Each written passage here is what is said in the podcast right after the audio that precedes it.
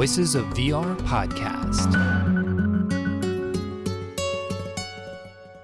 Hello, my name is Kent Bye, and welcome to the Voices of VR podcast. It's a podcast that looks at the potentials of immersive storytelling and the future of spatial computing. You can support the podcast at patreon.com slash voices of VR. So, continuing on my coverage of Tribeca Immersive 2023, today's episode is with Pixel Ripped 1978.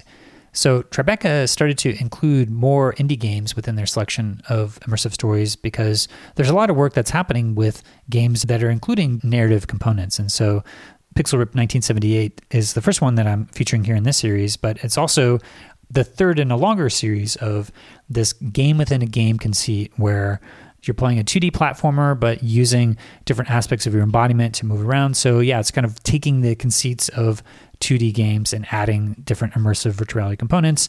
Pixel Ripped is all about going back in time and looking at the previous areas of computing, starting with 1989 and then 1995. And now we're going back into the era of Atari, the beginning of the consumer gaming consoles. And in the past, they have used these big major companies and slightly changed them, but they happen to run into representatives from Atari and pitched them the idea and showed them a trailer. And, and Atari actually came on as publishers of the piece, put in a lot of money and doubled the budget essentially, and now just got released on June 14th, 2023. So it's out and available. You can go play it right now. They were showing a brief 15 to 20 minute at Tribeca Immersive, and I played it there. And then since I've been home, I've had chance to play through the entirety of the three to four hour of the experience. I ended up spending an extra couple hours trying to trace down all the different golden cartridges and everything. So I uh, had a lot of fun playing through the experience, and I'll have much more to say at the end if you are considering to playing it yourself. Certainly recommended to explore different aspects of embodiment and the game within a game and had a lot of moments of really deep sense of embodied presence into these different worlds and yeah having a whole narrative and arc and story and spatial journey that you're going on as well so we're covering some of the different aspects of Pixel Rip 1978, but also looking at the development shop based in Brazil called ARVORE, which has been developing and producing these games over the last number of years. So we have representatives from ARVORE, we have representatives from Atari getting back into the game of publishing, and then also Ana, who's talking about the whole development of this piece that she's been working on for over a decade now, all in all, from the very beginnings of Pixel Ripped. So that's what we're coming on today's episode of the Voices of VR podcast. So this interview with Ana, Rodrigo, Ricardo, and Ethan happened on Friday, June 9th, 2023 at Tribeca Immersive in New York City, New York. So with that, let's go ahead and dive right in. I'm Ana Ribeiro. I'm the creator and creative director of Pixel Ripped at ARVORE Immersive Experience. And I have been working with VR for 10 years, a little bit around DK1. Yeah. Rodrigo Terra, co founder of ARVORE, and working in VR for nine years. So I'm Ricardo Justus. I'm the CEO and co founder of ARVORE, and been involved in VR since 2013, but started the company in 2017. And I'm Ethan Stearns. I'm the VP of Games at Atari, where I run the publishing and gaming side of our business. And I've actually been in VR for a while as well. I don't know how long, maybe seven years, I guess. Awesome. I'd love for each of you to give a bit more context as to your background and your journey into VR. I have a crazy background, but to be quick and short, I am a psychologist. I have a degree in psychology and games programming and a master's degree in game design. I also run a pie business long time ago, but then I did a course and decided to make games. This is 10 years ago. And then I changed career completely to make video games. I always loved video games, but now I'm finally working with it, and I can see myself working to the rest of my life. And when I first played VR, it was the DK1 in 2013. I was totally in love with it, and then since then I have been working and want to create stuff for VR. And Pixel Rip just fit really good with the idea of creating a time machine and the ability of putting players inside the VR worlds is something that I'm so excited about that I can't design games without that immersive uh, experience involved in the game. So yeah, I'm a VR enthusiast. And yes. And pioneer. I studied communications and worked for broadcast companies and independent production studios for eight years, ten years before starting to work properly with VR. I always love video games, interactivity, working in transmedia projects in many, many ways, trying to figure out the IP world and how we can branch our stories throughout new mediums and etc. And when I first experienced the DK1, I, said, okay, so I think I found my media here to work. And then started working with 360 videos, exploring what would be the language of this new stuff that are going on that's happening. And me and Ricardo, we, we were friends from college, from, from university. And when we met in an event, we said, hey, we should work with that. So, and then we started to plan the company. And in 2017, we started everything in ARVORE. So yeah, my passion for storytelling actually started when I was nine years old and started playing Dungeons and Dragons. And I feel like that's where I learned to love to create worlds and bring people into those worlds. And I feel like in a way that's what VR technology sort of enables, right? Creating worlds and literally magically bringing people into those worlds through technology. So I studied film in university. I worked 15 years for big TV networks in Brazil, like broadcast, always on the creative side of things, storytelling, blah blah. And by 2014 2015 i was working more in like innovation departments trying to see like the future of entertainment blah blah and i was already looking at the oculus dev kit i bought a dk1 at the time in brazil it was really hard to get your hands on those devices because of to this day like the quest isn't out officially in brazil you need to like import it so it's not simple but i said this is the future of entertainment the future of communication the future of computing like how many times such a big shift happens during your active career. I need to do something with that. So I started thinking how to start a company, and then we got back together, Rodrigo and I, and a third partner, and we started figuring this out in Brazil. It's not the easiest thing to do in Brazil. Like startups in Brazil is already like a, not easy. A VR startup is probably making our lives even harder. But uh, we spent like two years like scouting talent and looking for people. And there's like a lot of like raw great talent in Brazil it's just they're usually working in industries that have nothing to do with gaming, VR, or anything like that. And we just started bringing these people in. I, I wanted to get a team that was very diverse, eclectic, from different backgrounds, like traditional storytelling background, games, technology, art, all of that, and we put them all together to make something cool and new. And that's how, during that process, when I met Ana and Laganaro and some of these other great minds at ARVORE, and we started putting people together and creating great experiences in games. So. So I started in the film space as well. It seems like we had some backgrounds there. I've always loved games, and video games were something I was always passionate about, even in school. I studied fine art, and after I graduated, I realized that there were like other mediums that were maybe easier to produce art and get more people to see them. And found myself in the film industry early on and did a lot of technology pipeline work for early stages of digital cameras being used in film studios as well as like VFX pipelines. And through that process, ended up finding VR as a tool early on and was working on digital pipelines when the acquisition of Oculus happened from Facebook and everyone became very, very excited about this new medium. And I started a VR department at Legendary Pictures where we made this is very early on, so we were doing a lot of experiments. We ended up doing a large scale LBE called Carne Arena. And then after that, I went to run another immersive division for a company called MWM, where I did two other projects there one called Chained and another one called War Remains. Actually, that was here at Tribeca in 2019.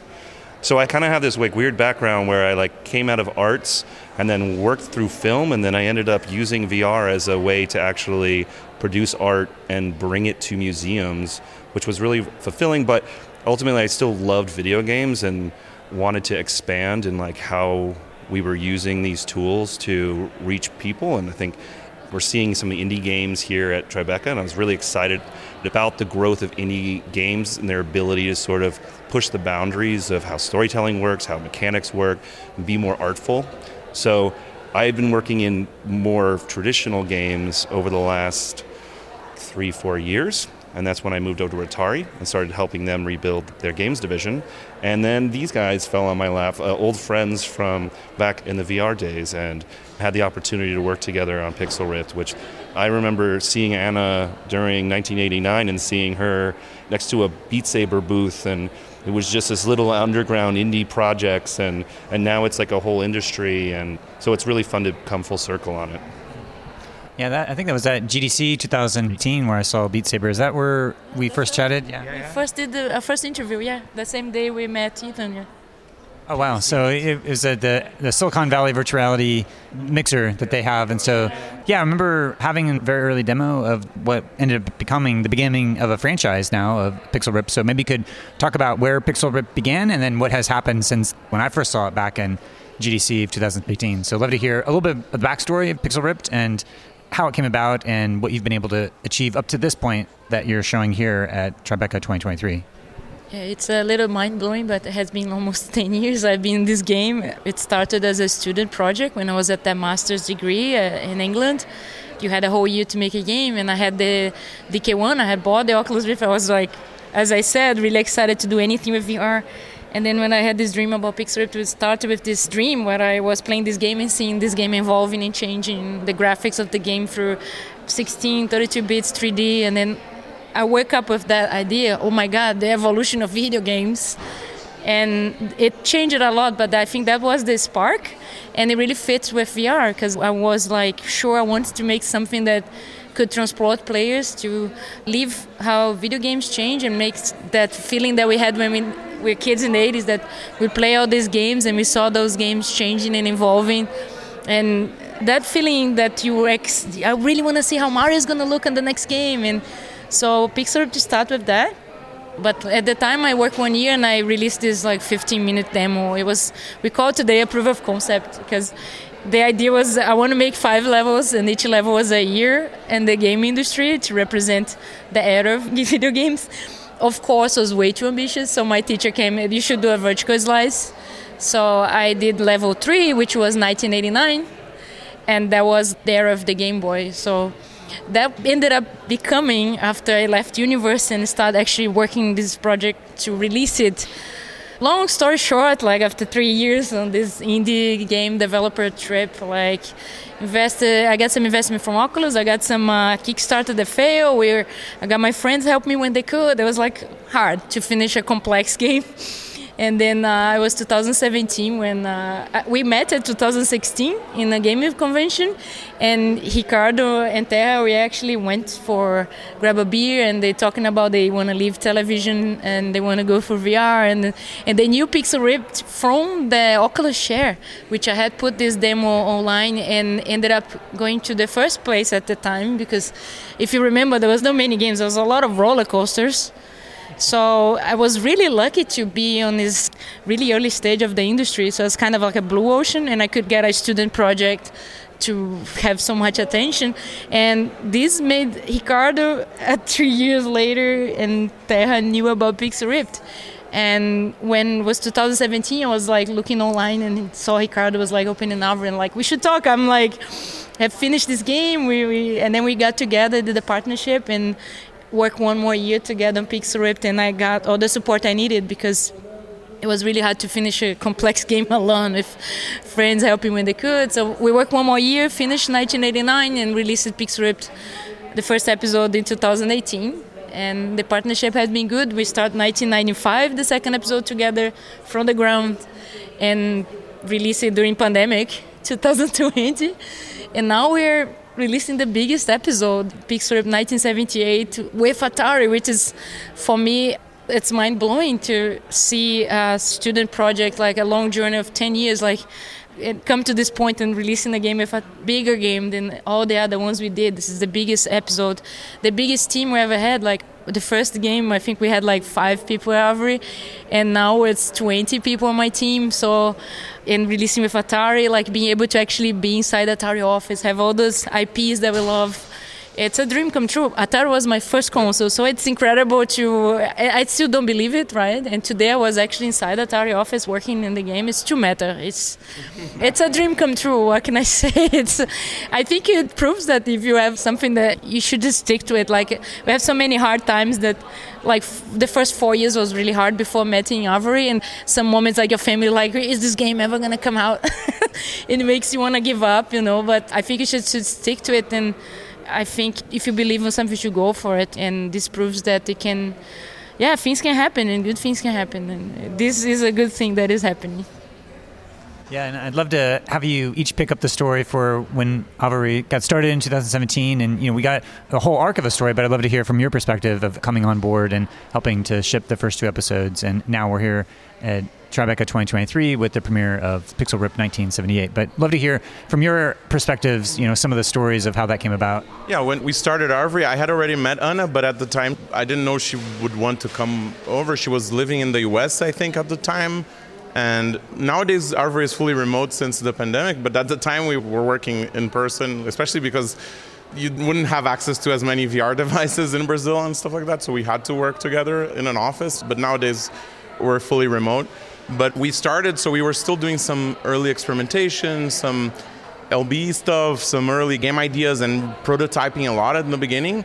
And then Ana messaged me and when I started posting about ARVORE, like in the very first few months, and she's like, "You guys started a company. I want to move back to Brazil, so let's talk." And then she showed the status of the project. I was already familiar with the project because when I saw that in Oculus Share, a Brazilian developer made this. This is really cool, and it really was like Oculus Share, that platform, the very first platform of DK1, like only had like these roller coaster or like tech demos and stuff like that. And her student project was more of like a finished thing, right? An actual game. So it really stood out. And then I had tried Pixel Ripped, the state that it was, 89, at an event that we were in a panel together or something. And and then um, I just loved the game, and we started talking, and she came on board we gave her a team to direct the game, and, and we fit, it still took like another year to finish. Then we started the second game from scratch, and that was a much bigger success as well because when we launched it, the Quest 1 had come out, right? So, in terms of, I'd say probably we got the same segment of the market, but the market was much, much bigger. And then Quest 2 came out on top of that, so that game was much, much more successful. 89 was also successful, but not even comparable. And then we had actually started 78. We always wanted to do 78 as the third game, going back in time, blah, blah, the origins of gaming, but we were actually using like a fake company like on, on, every pixel we didn't have licenses. Nintendo didn't give us license to mario or sega didn't give us sonic so we would have like rad raccoon instead of sonic and these other characters. And then the turbo drive power system was the analogs of the consoles right? So we were just paying homages and I didn't even think of talking to Atari at the time because I didn't know what Atari was doing, so I didn't even think about that. So we had the fake Atari in our game, and then I was at Dice Awards in 2022 because our latest game, Yuki, the game we launched in 2021, it was nominated for the award. And I sat down for lunch, and then four people with Atari shirts sat down in the same table, like serendipitously. And I'm like, "Are you guys from Atari?" And it was Wade Rosen, the CEO of Atari and I said, I- am sorry to ruin your lunch, but I have to show you the project that we're working on. And Wade, I showed him a video, and we were originally going to launch November last year. It was a smaller project. We were ready to announce it like a few weeks later. So I had a teaser. So I never, never made that teaser public. So I showed him, and my intention on the conversation was, can we license the IP? That was my only. And then he was like, that's easy, but we want to publish the game. So the conversation evolved from that and it was great. And Atari is a great partner because normally IP partners are very precious about how you show the IP. And like one of the major story beats of Pixel 78 is the crash of Atari in 1983 when Atari went bankrupt because of the game ET, right? And in our world, it's because of Pixel Rip. So it's a little bit of a twist on history, right? And we were concerned, like, are they to let us? Yeah, the whole team was very scared. Like, are they to let us? Because Pixel Rip is very humorous, so we make fun of a lot of things not only were they okay with that, they gave us a lot of background information. Like they give us access to like the creator of the ET game that bankrupted Atari is in our trailer, right? Howard Scott Warshaw, he was in our trailer talking about the character of our game as if she was a real developer. And so they give us a lot of background, they give us a lot of access to like pictures. Like the Atari office looks like somewhat what the Atari office in Sunnyvale looked like, because you spend a lot of time in the Atari office in the game.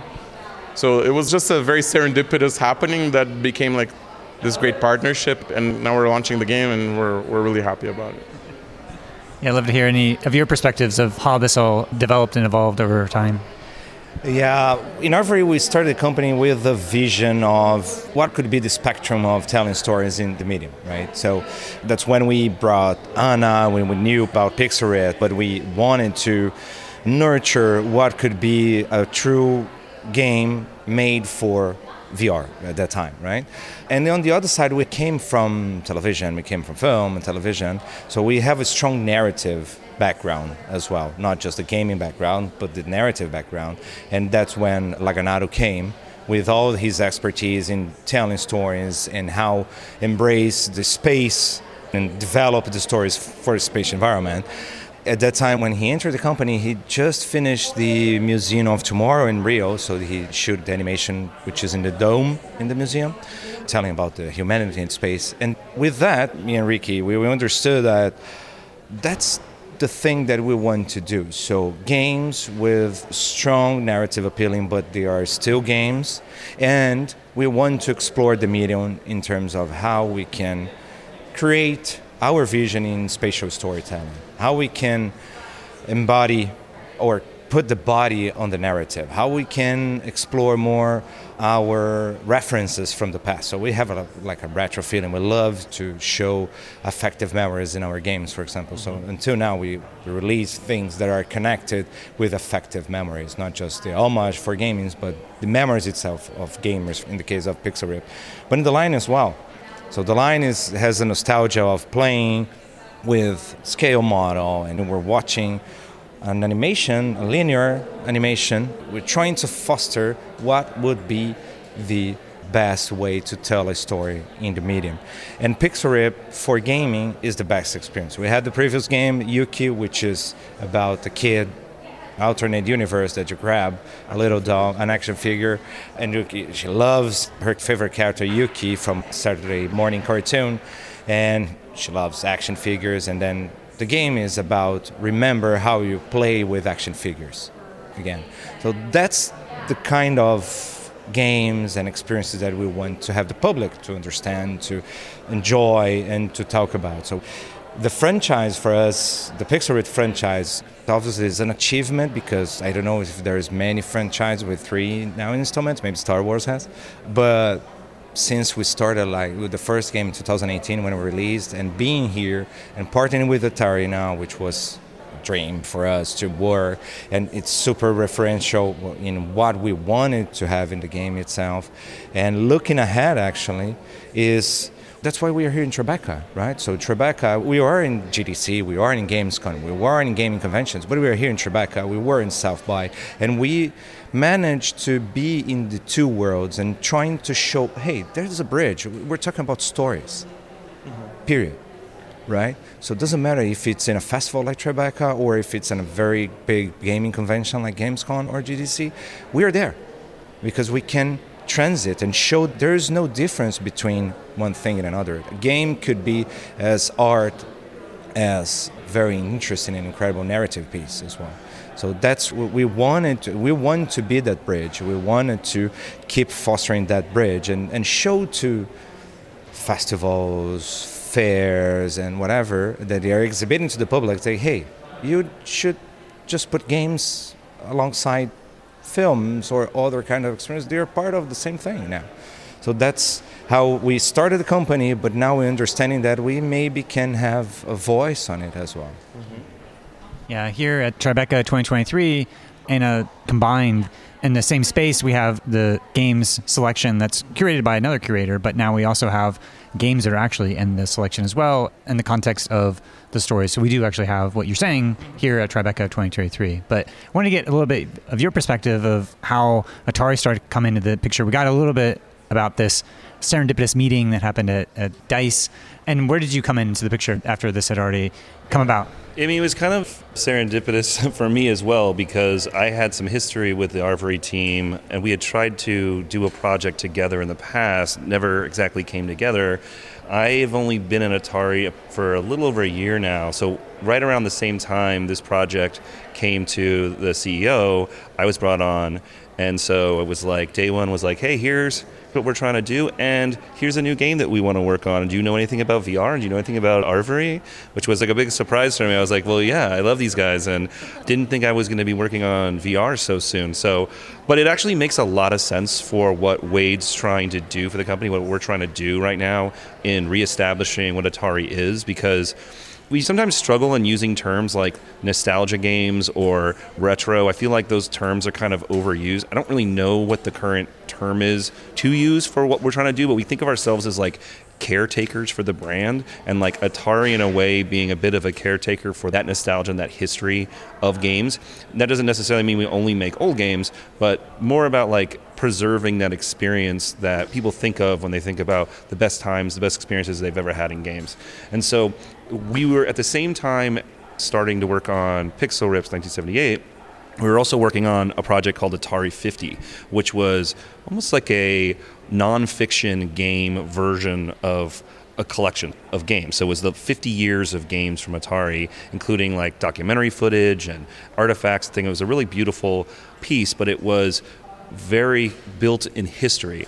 And what Ana's games are so amazing at doing is kind of representing the feeling of these nostalgias. Not necessarily just showing it to you and you recognizing it, but like emulating the experience that the player had holding that Game Boy for the first time or picking up an Atari controller for the first time and like what the games kind of looked like in your memory, which was part of the reason why we wanted to give them all the freedom that they were so surprised. I thought was, I was surprised that you were surprised, but like we didn't want to in any way hold ARVORE and Ana back from building the games that they had been making because what they had done on the previous Pixel Rip games was exactly the type of thing we were trying to promote through new projects we were doing at Atari. Games that represent that feeling of nostalgia, that feeling and memory of retro experiences or uh, experiences from games in the past. So, yeah, and I think I met Laga first at a GDC event and we had dinner and we were like he was so amazing so passionate about the work he was doing. And then later on a larger group from ARVORE came up to los angeles and we met and they had several other games they were talking about. And it was very clear at the time that the studio was coming from a place of like real passion about the games they wanted to make and the stories they wanted to tell. I mean in the end of the day, there's a business relationship we have to create, but we always want to try to do that with teams that really love the work they're doing and feel like some sort of meaning behind the stuff that they're doing. Because when that happens, like it's like no work for us. We just sort of like let them do that work, and we're there to support them. And so I knew that back then, and that's why I wanted to try to work with them. So when I started at, at Atari, it was an easy, like, happy moment for me to see, like, we were finally getting to work together. And it both worked a lot for me as a sort of an executive and a producer, but also worked for what Atari was trying to do at the time and the sort of the path we're trying to pave right now to sort of reestablish Atari as a modern game company. Wow. So there's a lot of both rich history, but also pioneering innovation here that's happening at this confluence of this game. And, you know, I had a chance to play through the 15 minute demo, and I understand the game is launching next week. So by the time this podcast airs, it'll be available for folks to go check out. And so what I love about this series is that you manage to create this feeling of time traveling, going back. And my first console was also the Atari. And so picking up that controller from Atari with the square and the button and the joystick and to have that in the virtual reality even though i'm not feeling the haptics i still get the sense of doing this abstracted translation of using my thumb rather than my whole hand to move around. But my brain very quickly forgets that there's maybe a mismatch. It just, I get immersed into the game of being able to express my agency and have this duality of playing the 2D platformer game while I'm immersed into a virtual reality scene and then being fully immersed into the virtual reality scene. And so you have this interplay going back and forth between the 3D, being fully immersed, and then the 2D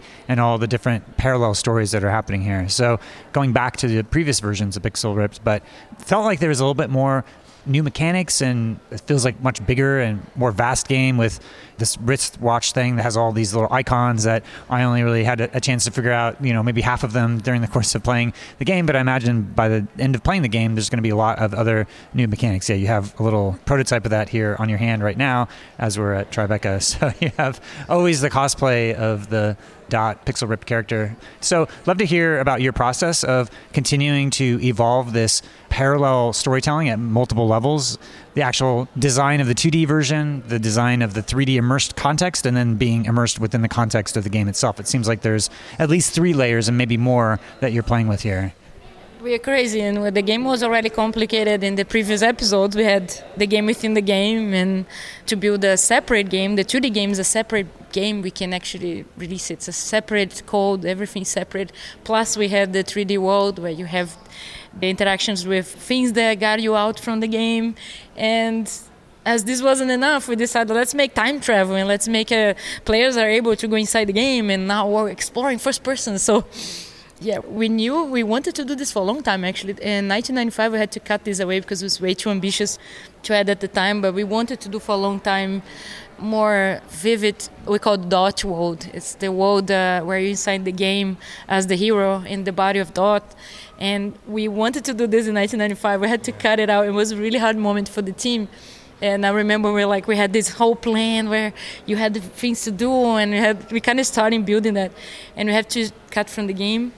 But now I actually see this was actually good because sometimes something so good that can be a whole new game. So it's something to learn as a developer. Sometimes you're not killing the babies, you're just saving for a better moment. And with that, we could make a bigger game with that and actually explore even deeper. So when we started 1978, we knew we wanted to add this because after the release of 1995, all the fans were like commenting in the reviews, "Oh, it's so good to be Dot, but I wish I could walk around. I wish I could have some adventures." And I was like, "Oh my God, we have to do this."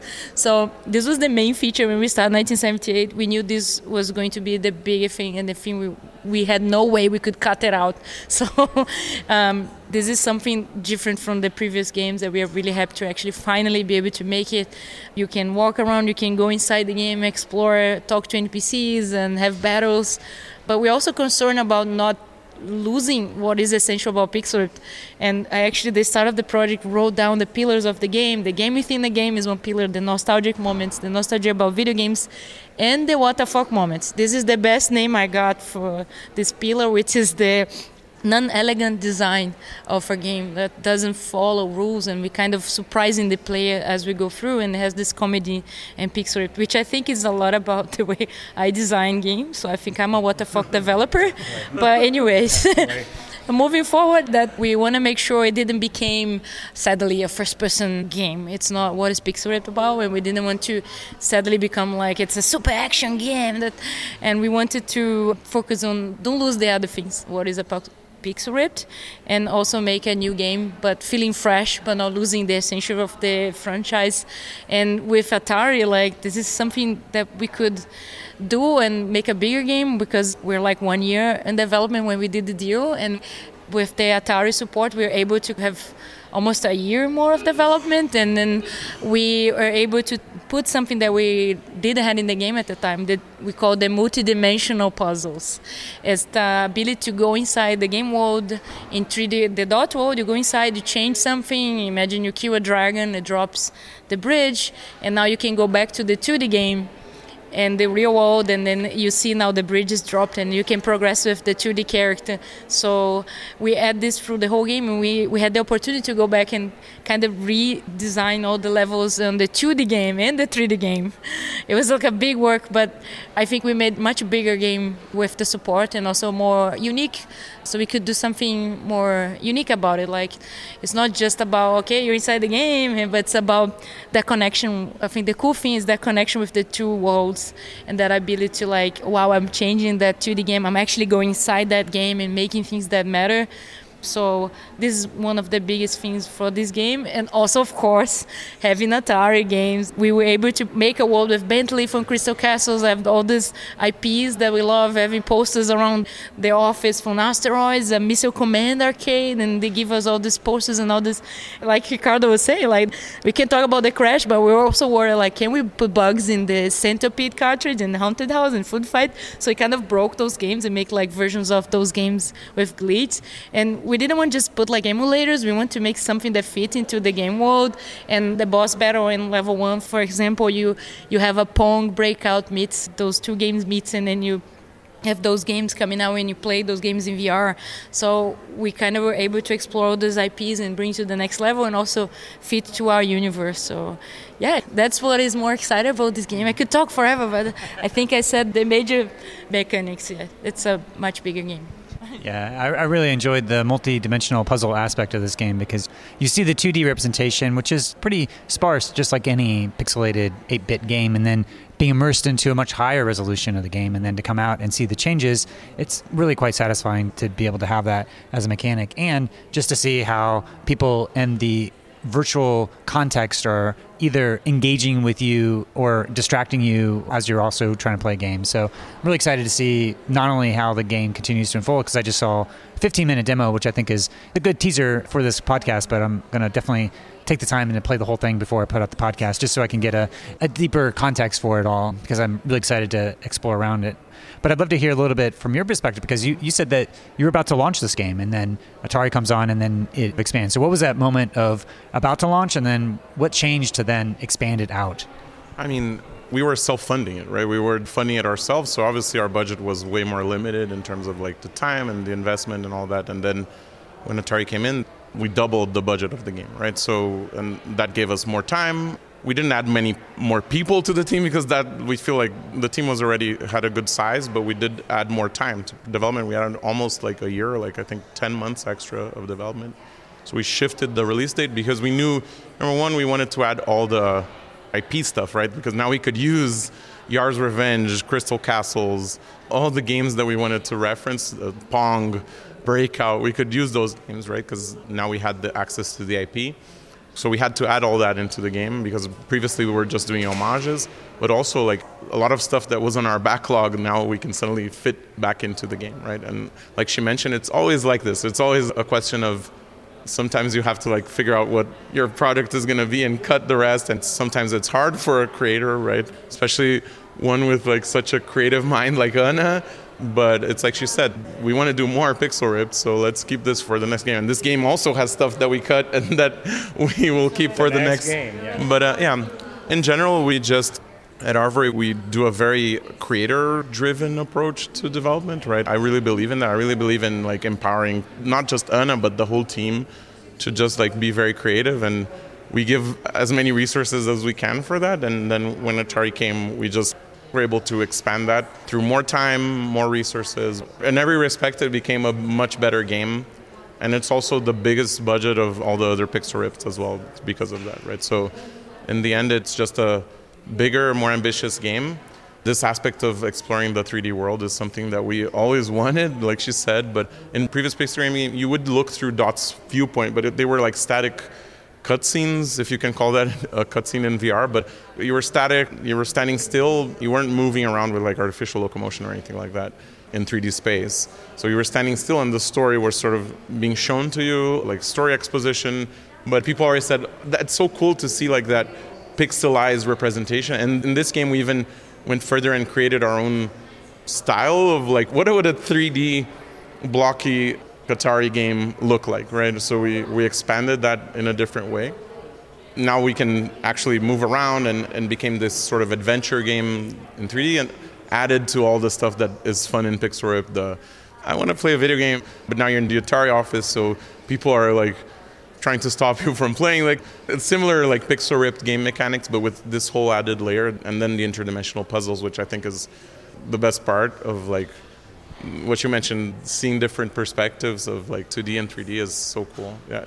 Another thing we really do, like, there's an entire team at ARVORE we call production design team, which is just sort of a world building team because we like to create this rich I always say that in VR, like the world, it's not the background, right? It's like a character. You're inviting people in to these spaces, right? So they need to be rich and a lot of the work that this team does isn't even like actually in the product. It's just like this world design, world building, creating. But a lot of it is visual. So creating these unique visuals and stuff like that that then we bring and create these rich environments right and we do that for all our, our games even yuki that wasn't really a narrative game we did a lot of like narrative world building behind it to the point where people would ask us like where can i watch because the story of yuki was you were playing with the action figure of an anime and people would ask us like i want to watch this anime it doesn't exist we made it up for the game so people like get completely drawn into this world and in Pixar it's no different. And we want to transport you to, like Ethan mentioned, like it's not about, and a lot of people ask us this, like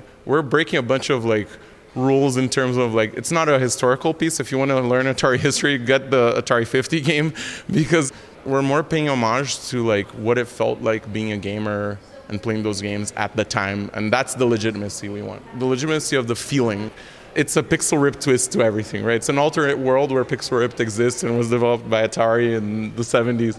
So it's all this like crazy world, but we want to evoke those feelings both for people who lived it and now feel the nostalgia, but also people who didn't live it and want to know what it was like to play these consoles in the context of their time because it's so different, right? Like if you play a retro game nowadays on like a 4K screen, it's different from playing like on a little tube screen on your 1970s living room with like the actual like controllers that had like dials and stuff like that. So it's just like evoking what it was from the past is the most important thing. So hopefully we nailed that. I don't know. Like people are, seem to be reacting positively. So hopefully we did a good job. Yeah, having played through it, I definitely agree that you're able to achieve that nostalgia and all those feelings that you were going for. But yeah, I'd love to hear anything that you're really excited about this game. Actually, I'm super. Well, it's the longest Pixel Rip now, so I think we have like five or six hours now.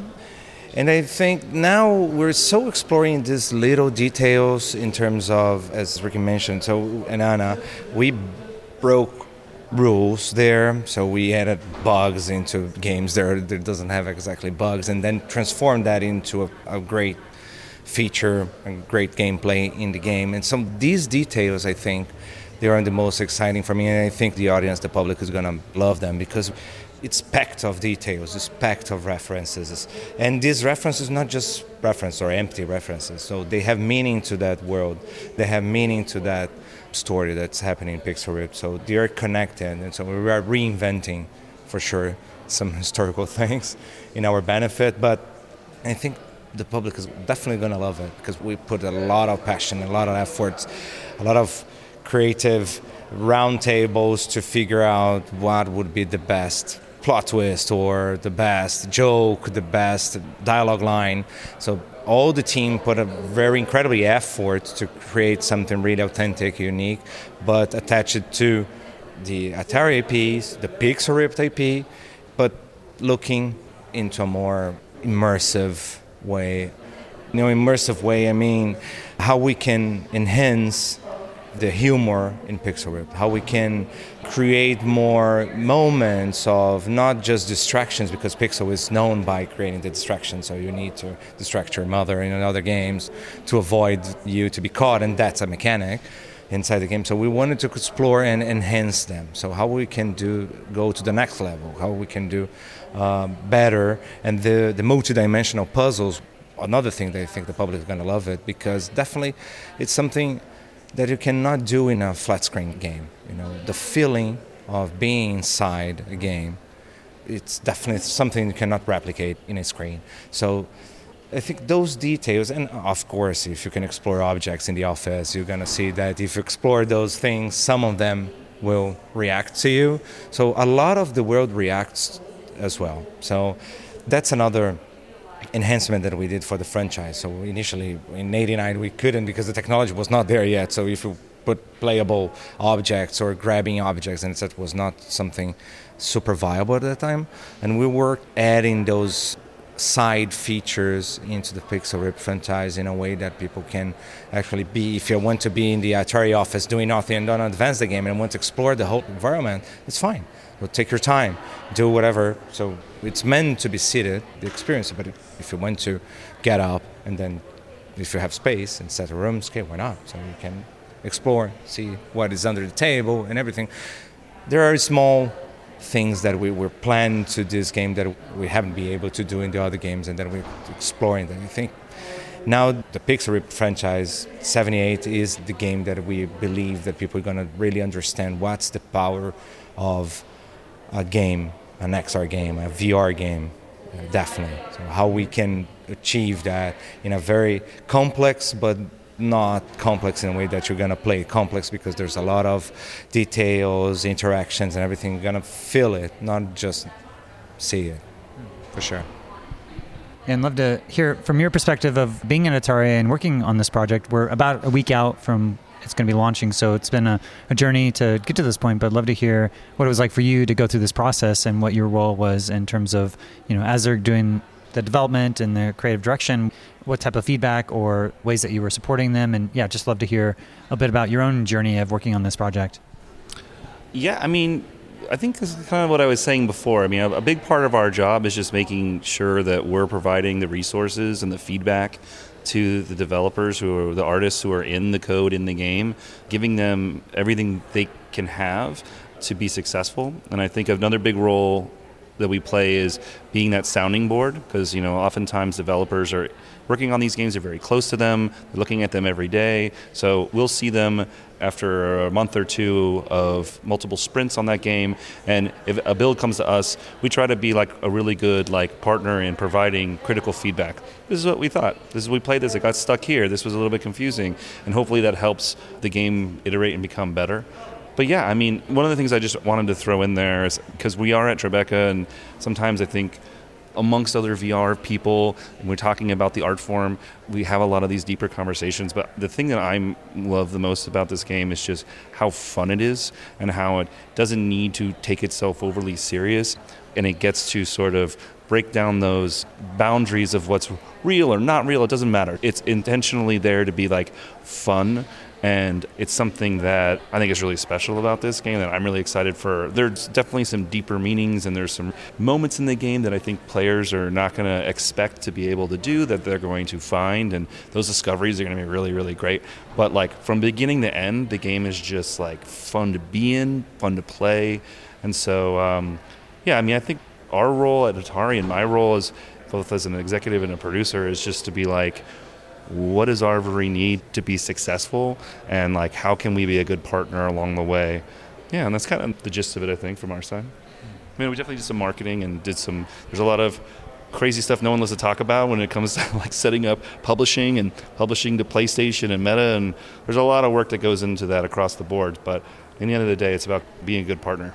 It's a really amazing installation here at Tribeca as well, with a lot of Atari. So I don't know if that was another part as well yeah, we did we did do that, but it was like a ton of fun actually. So I had mentioned before I installed a War Remains here. I think it was 2019. So I think yeah, was 2019. Yeah. So and and when I did that, we had like six, seven pallets worth of stuff. It was a 25 by 25 foot stage. It was like ridiculous. It was great for that particular experience, but for this one, what we did was I got here on Sunday, and Jason Polanski, who was a producer from the Atari side on this project, the two of us and a couple other people from Atari actually just went around New York City to game stores and we're digging through boxes to find all these old like artifacts from Atari, old games, magazines, manuals, and things. We went to I think four different game stores. There's one here called Video Games New York, like one word, and it's basically a museum in there. There are pieces that you can't buy, but they're on the shelves just to show that history. So it's like again, that's exactly the kind of experience that Pixel Ripped like creates for people and that we love. So my, the experience here was great. The installation was tons of fun.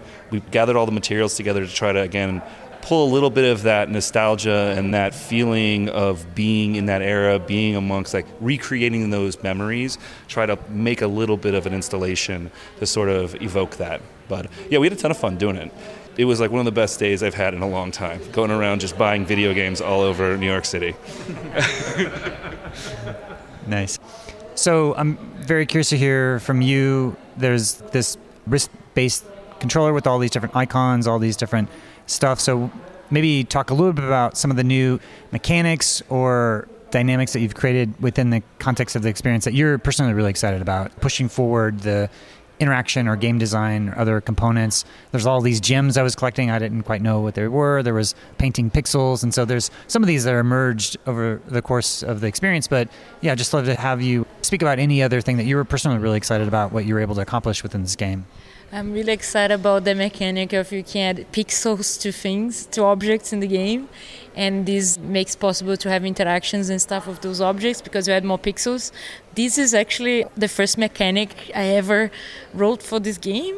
And I have totally forgot about it. And when we started 1978, I had this moment where I was kind of going back through. I found this drive from my PC from university and I was looking at it and I found this draw of this mechanic it was the first mechanic that actually gave the name for the game.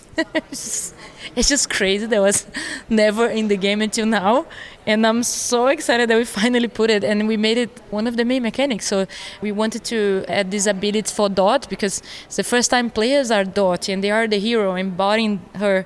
So we wanted to add some kind of what is her power? Is this a laser gun? No, we need some more cool stuff. So we created this dot powers, which the bracelet I'm wearing here, and then you get these like three different powers and the ability to use pixels in the world and affect the world. And that became like the main power of dot where you can imagine you find a staircase but it's so low in pixels that you cannot climb a building. Then you add pixels to that stair and then that stair is now bigger and has more steps. And then now you can climb the ladder and access doors or maybe you find an object it's a cube. What is this? You add pixels and oh it's a door. It's a building. It's an npc what is this? So i'm really glad that we finally were able to add this mechanic and actually gave the name of the game and use that as a main power for dot. It's the main power of dot which has the power of the pixel stones. And makes the whole sense. She has this ability to affect the world. And yeah i think that's the mechanic i'm more excited to finally be in the game. So Pixel Ripping coming to Pixel Rip 1978, the third episode. So it's great to hear. So yeah, and I guess finally, I'd love to hear from each of you what you think the ultimate potential of virtual reality and immersive gaming and immersive storytelling might be, and what it might be able to enable. I feel like we are now at the beginning.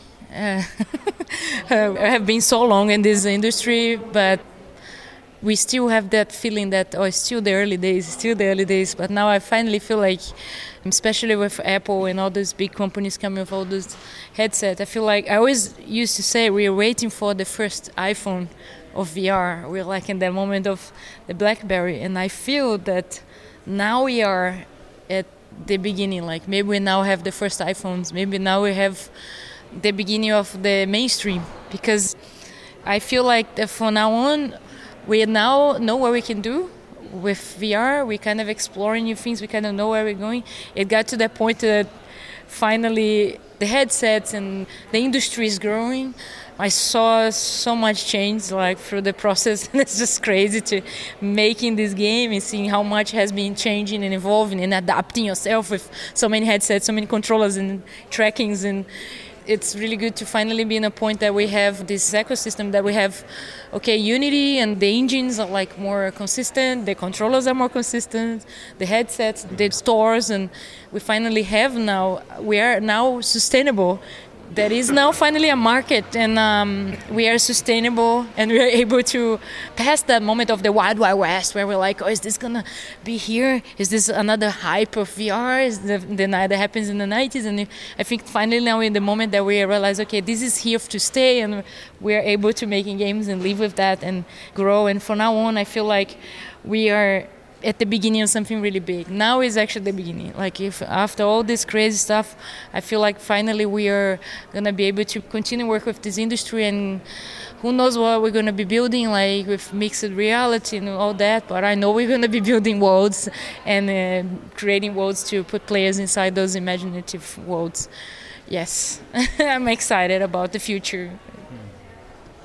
Well, for me, I think the ultimate potential is to bring more humanity to our digital mediums nowadays, right? So I'm always think about it in terms VR, XR, MR, whatever we want to talk about. for many, many years, I think it's the first time that we have a technology and we have a medium, not just a technology, but we have a medium and we have a way of communicate with people that could bring back some human communication aspects that we're keeping losing throughout times using instant messaging applications, social media, but behind screens, etc. When we when get rid of the screens, now we are starting to we need hands again we need eye contact again. We need body movements again. We can now reestablish the non-verbal communication that we had before have a bunch of communication in digital medium. So for me always VR is about doing and going forward with the post-digital world that we now live with the physical and the digital together, but in a more humane way, not in a very super simplified version of us, but now trying to bring our complexity as human beings now to this digital, digital, whatever world that we're gonna experience. And now we, I think, as Ana said, I think now we are in the ground zero. Before that, we were experiment. We, we're here for seven years now, but I think now it's the moment that the things are getting mature. Not just the technology, but starting the world it's starting to understand a little bit what's going to come so and then always my concern and what we want to achieve is with stories with gameplay with immersion is how we can bring this humanity back to our relations and how we can express that through our stories and games so that's that's it yeah, for me, like I also approach it from the point of view of it being like a this transformative new communications medium, so to speak, and we work on entertainment within that medium, right? But and as a medium, it's potentially like the final medium, so to speak, because it's infinite, right? Like you're not stuck anymore to the confines of like screens or or formats or anything like that. Like it's just there are no screens or there can be screens. Like of if you're playing a game on a screen inside this world, right? So it has this aspect of this transportive aspect that I mentioned in the beginning that the thing that most interests me in storytelling was transporting people using imagination through games like Dungeons and Dragons, right? And I feel like now this technology sort of enables that. So, and I feel like we're not even scratching the surface because now it's still very limited like what can these devices process? Like how can they activate your senses to do that? And i feel like it's just going to get better and better to the point where eventually we can just have legitimate experiences that feel perfectly real within this context. And then at that point we're just encapsulating human experiences and they're digital so everybody has access to them. So sort of democratizing human experience in a way which i find very exciting but from the point of view of what we're doing, entertainment, I feel just. I'm sure like one new medium doesn't delete the old mediums, right? So there's always going to be games that work better on the screen, but there are certain types of stories and games that can be told thanks to this that are just incredible, and I feel we're still scratching the surface. But I feel sort of validated also because, like they were both mentioning, like it felt a little bit like the Wild West. I mean, we grew like we're a Brazilian VR company. We're now 75 people our games are successful. We're doing good business, so I, we survived sort of that trough. I feel, and now I, where are we going from here? I don't know. Like I'm really excited about what the future can bring. I feel validated from just how much investment Meta has put on this. Uh, like now Apple is making a stand as the future of computing, and the future of computing means the future of entertainment with it means the future of communication of interacting with other people. So to me, it's like we're still in the very early days, but I feel like the potentials are opening up so strongly that it makes me really excited as a creator, as just in general, right? Not just as a creator, even like as a user too, because I love these games, I love playing them, I love using it. So it just makes me super excited. Yeah, I think I agree with most things everyone was saying here, and I kind of had this perspective from the beginning when I first like got the spark of when I put a headset on and I first like tried it for the first time where I think it provides a different level of accessibility in an interesting way for games. I love video games, and video games have provided me with like experiences and moments in my life that really like have shaped who I am. And they're just the same way like someone's read a great book or seen an incredible movie that like inspired them or made them think differently about the world. Like I've had those experiences in games and for a long time it frustrates me that there's some people who can't access that experience because the game controller is this barrier of entry. We've spent 20 years of evolving the Nintendo game controller to the Xbox, PlayStation, and there's a generation of people who know how to use that and can interact with games. And I've always felt like VR has an opportunity of breaking down those barriers and giving rich interactive experiences to people who maybe didn't evolve alongside those interfaces and can use a more intuitive interface of reaching and grabbing things in their 3D space, doing things that they would intuitively do, you know, in reality, but in this synthesized experience. And that really excites me. Um, to Ana's point about like there being more of a market now, I think, you know, whatever, five, six years ago when I was first doing this, I still felt this way, but it was a struggle. You know, ease of access and usage of these devices was difficult for people as much as I think once you put a headset on somebody, their experience is so rich. Having them have that headset to begin with was such a challenge.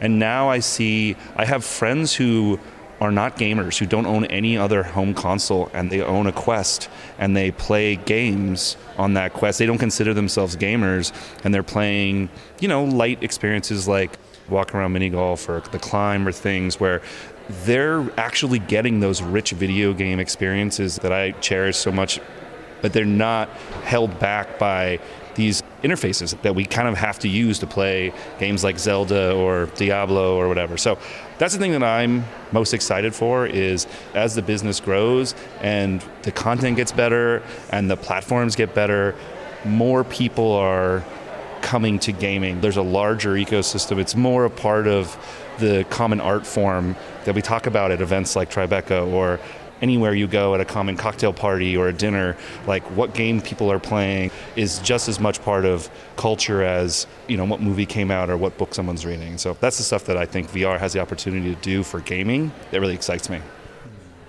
Right. Is there anything else that's left unsaid that you'd like to say to the broader immersive community? The game is coming out next week. and all the major platforms, and we're excited. We work hard and we put our heart in this game, and it's two years working on this game. So it's finally coming out next week on 15th of June on all major platforms, PlayStation, Steam, Quest. So yeah, I'm excited for the release. I'm gonna finally go get a beer and chill and celebrate. Yes, and then work on yeah. next Pixel Rips. Yeah. And, and, definitely stay tuned because we have some pretty cool stuff on the pipeline as well. So nothing to announce right now, but we do have some pretty cool stuff coming down the line. So we're just really excited of making this stuff and putting in the hands and eyes of people, right? So yeah. And we want to create and be more part of the community itself. So we want to share more about what we're doing and how we are doing things. So that's what Enrique said. So we were putting things out throughout now these months and then trying to share more. So access us on social media. We love to talk. We love to discuss. Our Discord is open to the, all the community. We want all the news that we share on. And we have exclusive groups for people that are really fans and everything. But for the community itself, so connect with us in, in social media because we really love to hear feedbacks, to establish dialogues, discuss things uh, that we are talking about VR, our games, the future, whatever. So we really love to have the community closer. So our channels, Twitter, Instagram, and Discord for a more direct relation, we are totally open. Yeah, I would say the same thing. Follow Atari on social media and Discord. We're gonna have some fun stuff going on in our Discord post launch of 78. Some like uh, play alongs with the team here at ARVORE and some AMAs. So if anyone's interested to know more from the community, you can come by and, and chat with us. Awesome. Well, it's a long running franchise. It has been 10 years, you said, that you've been working on this, starting from a student project, and now here you are a week out from launching a game with Atari. So it's been quite an incredible journey, and also the journey of, Ori as well, of, of kind of a co evolution of that. And yeah, just really enjoyed playing the game and look forward to playing the full experience. And yeah, congratulations on the launch, and thanks for taking the time to help tell a bit of each of your stories and your journey and evolution for where we're at here now, and good luck on the launch that happens next week. So thanks again for joining me. Being part of the journey with us because it feels like you are with us following this journey. It's great to talk to you again and with a year the release of another Pixel game. So yeah, it's an honor to talk to you always. So yeah, thank you, thank you for also your time. Thank you. Yeah. Thank you. And thank you for what you do as well. That just like giving the name is appropriate of the podcast, right? Voices of VR. I think you just give the voice to creators and to the community and uh, like people that I would never know are doing such amazing things and now I can learn from them. So I think what you do is amazing. So thank you so much for what you do as well. yeah, please continue. It's amazing. That's the only message. Please Yeah. continue. So that was Ana Ribeiro. She's the creator and creative director of Pixel Ripped, as well as Rodrigo Terra. He's a co-founder of ARVORE, as well as Ricardo Justus, a CEO and also a co-founder of ARVORE, and Ethan Stearns, who's the VP of Games at Atari, who's running the publishing and gaming side of business there at Atari. So I have a number of different takeaways about this interview. Is that first of all, well, it's so cool to see indie game development shops like ARVORE come to places like Tribeca to show pieces like Pixel Ripped, which is available on PSVR. Uh, it's available on the MetaQuest store as well as on Steam. And so it's available for you to go download and play right now. And yeah, I think it's got a lot of really innovative explorations of certain themes. It's exploring the themes of nostalgia and going back in time and playing these different gaming consoles and whatnot. And it's playing with these aspects of embodiment where you are being transported into these spatial contexts, but you end up playing these like 2D games. And so you have these levels of abstraction that we're all familiar with, with playing like a 2D platformer game. And there's a number of times where I was like totally immersed into this 2D game and something would happen in the environmental context and remind me that I was actually in VR because it sort of startled me to some extent. But I think that just speaks to the degree that this game is very immersive in that sense. And it's at Tribeca Immersive, and so it's emphasizing different aspects of the story. Although I think that there's more of an environmental storytelling that's happening here and taking you to these different locations and places, and also embodied gameplay that's happening throughout the course of this piece as well. I think the big payoffs, rather than a cinematic cutscene, it's more of you're able to blend the different realities of your physicality and your embodiment within the context of what is normally an abstracted 2D representation of these 2D platformer games. And that intersection between the abstracted 2D platformer with more of your embodiment and having your different embodied interactions, whether it's taking in and out of a disc or pushing a button or grabbing a flashlight, whatever that interaction is, it's taking the normal affordances of 2D interactions and adding a layer of embodied gameplay on top of it where you have to be aware of your body and letting go of things. I found myself getting confused a number of times because you know you get so immersed you think that if you just move your hands but you you know as you're moving your hands and sometimes it doesn't always break away from the controller. And so you have to disengage from holding one thing and use your physical hand through space and time and moving other objects within these virtual environments. And so it ends up being embodied gameplay progression loop on that front ends up getting more and more complicated over time then there's also in this piece more pure virtuality gaming components that I felt like there wasn't as much progression or development or evolution in the gameplay mechanics. Some of the different enemies got more difficult to handle, but there wasn't an increase of skill or ability or changing of strategy from the beginning to the end, uh, more or less for me when I was playing this game. So it ended up being some of the more pure VR mechanics were not as interesting as this intersection between the embodiment and the physicality with the 2D representations of the platformer aspect of the game. But it is literally a game within a game, so they're like developing multiple aspects of the game at the same time simultaneously.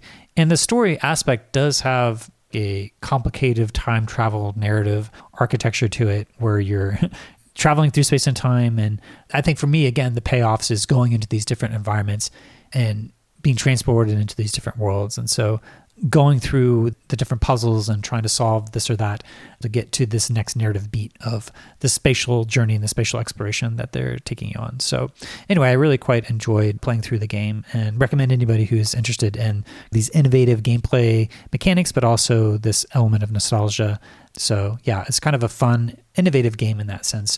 And it was just super fascinating to talk to Ana, who's been working on this for over a decade now and showing some of the very first demos of this on Oculus Share and then eventually coming on to ARVORE to be able to develop the first three games. And yeah, just the fact that ARVORE is now like over 75 people and working on all these different experiences, it's just really great to see an independent VR game shop that's been so successful in all the different pieces that they've been able to put out to sustain the growth that they have and to continue to push forward and produce more games like this. And bringing on Atari, uh, it was great to hear from Ethan to, hear about that perspective and his own journey through working with different immersive projects at Legendary Pictures and Conway Arena and War Remains and some of these different museum types of immersive storytelling pieces and happen to start to bring in some of these different VR pieces as well into Atari and to bring in some of the different intellectual property and posters and recreating different aspects. There's a lot of different cameos from folks from the XR industry that are voice acting throughout the course of this piece as well. So you may recognize a lot of voices as you're playing through this game. And yeah, it's got a kind of a light-hearted jokes and a lot of puns and very playful tone as you're going through this game. There's some side quests that I tried to complete. I wasn't able to get all of the different golden cartridges. There's at least 40 of them. And so if that's a side quest that you start to go on, then it will extend your playthrough if you want to get the most out of the game. And I found 27 out of the 40 golden cartridges and then 12 out of the 14 of the melee weapons. And so you can kind of do some extra exploring around unlock all these other side quests in addition to the narrative and the story. So there's a, an additional component of grinding through different aspects of the game. And sometimes you actually have to go back and play through experiences again where you have additional capabilities and abilities to play through these games. So, yeah, I'd recommend checking it out. I think supporting the indie devs and the different types of innovation that they're doing. And it set this really quite interesting intersection of embodiment and virtual reality. And like I said, there's a number of different times while playing this game where I had this real deep sense of embodied presence where I was kind of startled and, and I forgot that I was in VR because I was just so focused on being able to play some of these different games on some of these original monitors. And yeah, just some really beautifully designed environments and scenes as well. So that's all I have for today. And I just wanted to thank you for listening to the Voices of VR podcast. And if you enjoy the podcast, then please do spread the word, tell your friends, and consider becoming a member of the Patreon. This is a this is supported podcast, and so I do rely upon donations from people like yourself in order to continue to bring you this coverage. So you can become a member and donate today at patreon.com slash voices of VR. Thanks for listening.